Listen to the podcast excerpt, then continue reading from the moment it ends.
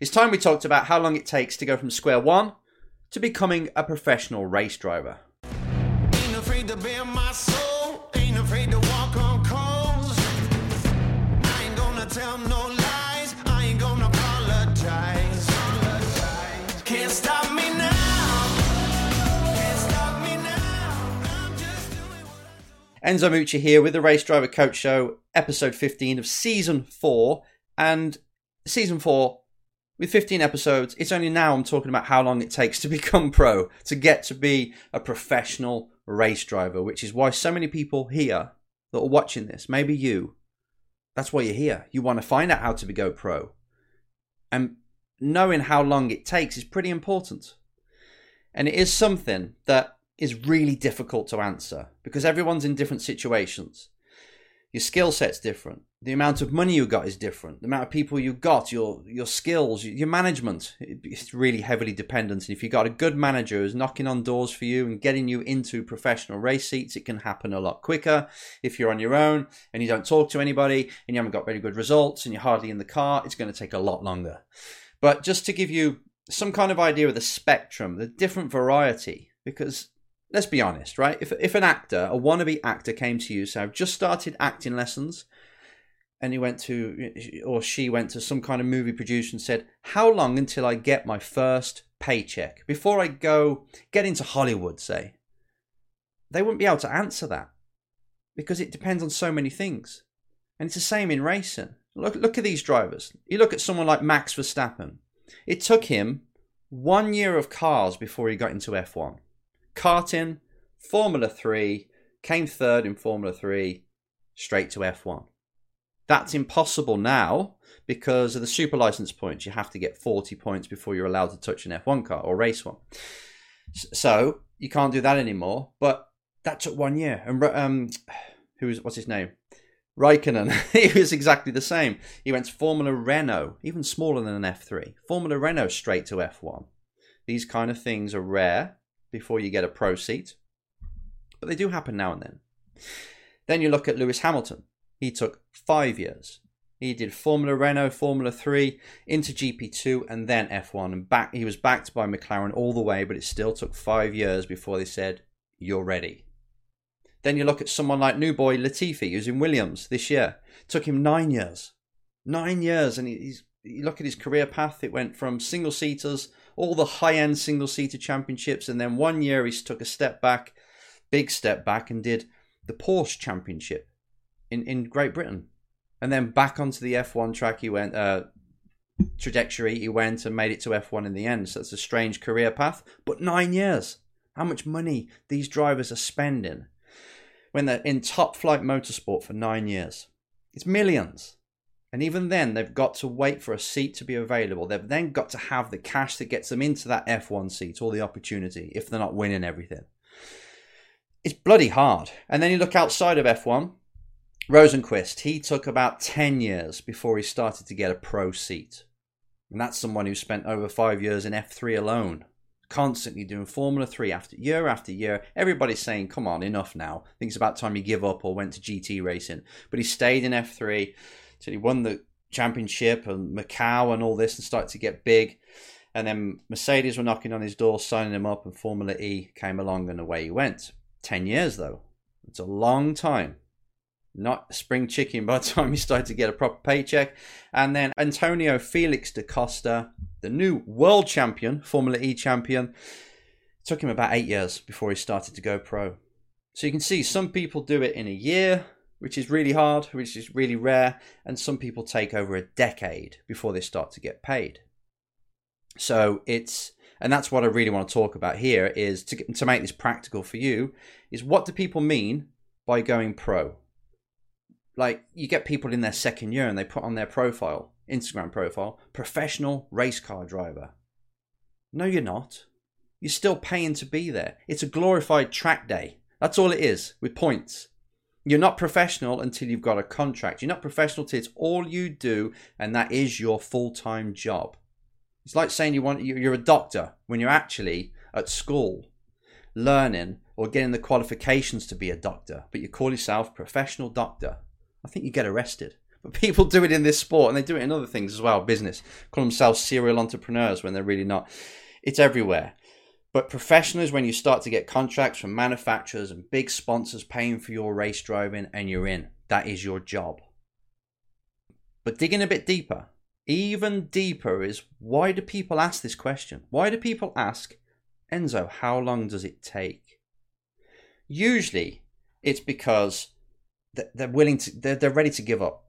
They've been banging their head against this brick wall for about four or five years. Nothing's really happening. They're wondering how long it takes. So they're asking, how much longer until something starts to happen for me? Till I get a break?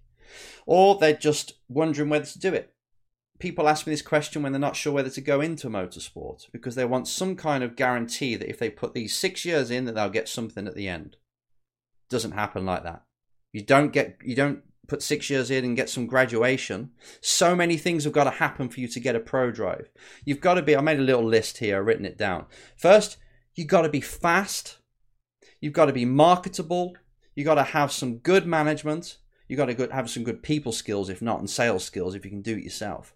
And you've got to have the reputation where people see you and say, I want to pay you to race my car. That's the position you've got to be in. And it might cost you, like all them names we mentioned before, it costs them millions to get to that stage where somebody noticed them. And this was forgetting, you know, when I say about Max Verstappen going from karts to cars, he did it in one year. What about the 10 or 8 years of karting he did before that? That's expensive as well. And he had to be a world beater in that as well. Like like they all did. Lewis Hamilton. These guys were karting way before cars came along. And don't, don't let that put you off though, because you can go pro and never have touched a go kart in your life. That's true. That's no problem there. But just think how long they've been really doing it before they get the shot, before they get a contract on their table saying, we'll pay you to be our driver for the next year or two or 10. 10 year contract would be nice. So it's really hard, but I just want to say to you now the most important thing is if you're out there and you're not really got a, a, a drive at all and you want to go pro, the most important thing is to be racing something, anything, even if it's a wheelbarrow, even if it's a lawnmower, become the, the world champion lawnmower in lawnmower racing or an esports champion. You must be racing in something in order for it to count as one year. If you've raced five years ago, you haven't raced since, and you're still thinking about going pro, you're pretty much at square one still. Maybe you did race five years ago, but that's deleted. For you to be seen by anybody, a manufacturer or a sponsor, you've got to be on the track competing and winning. You've got to stand out. You, you've heard me say this a thousand times about just go and do the MX5s, which cost, you know, if you're in Britain, or if you want to fly to Britain and race, even the MX5s, which cost about £20,000 to compete, if you're winning in that and you're getting all this exposure in your local town to get sponsors from your local town, your businesses in that area, if you, it gives you content for your social media, you look like you're an active race driver, which you are, you're winning. That's a lot better than sitting at home not doing a thing. You've got to be racing something. There will be something, whether it's in your country or it's the other side of the world, that is affordable to race. In Britain, we're lucky. We've got about six championships that people can do on a normal wage.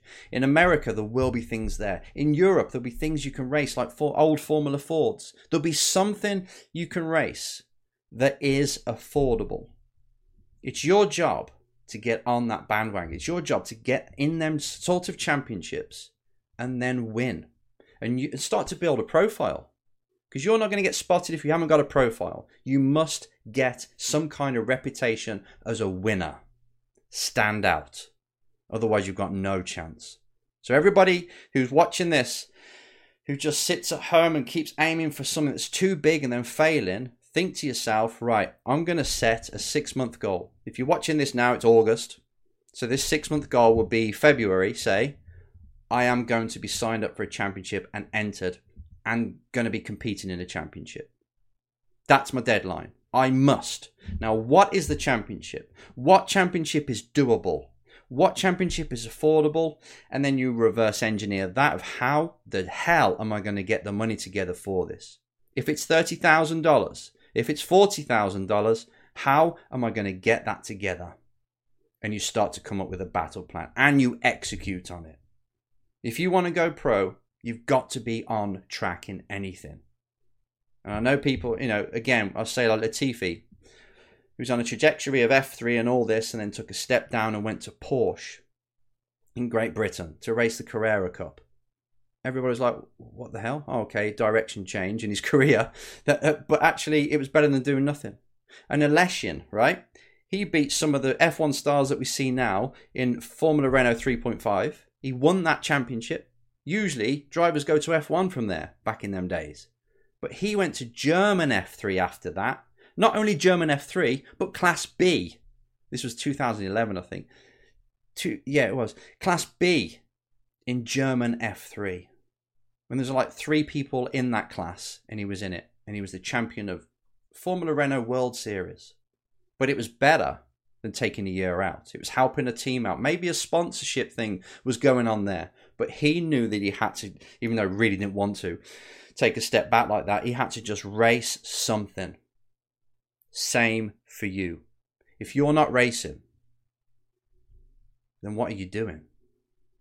You've got to be on the track. Do not be snobby. Do not be too posh for anything. If you've got the chance to race anything, do it.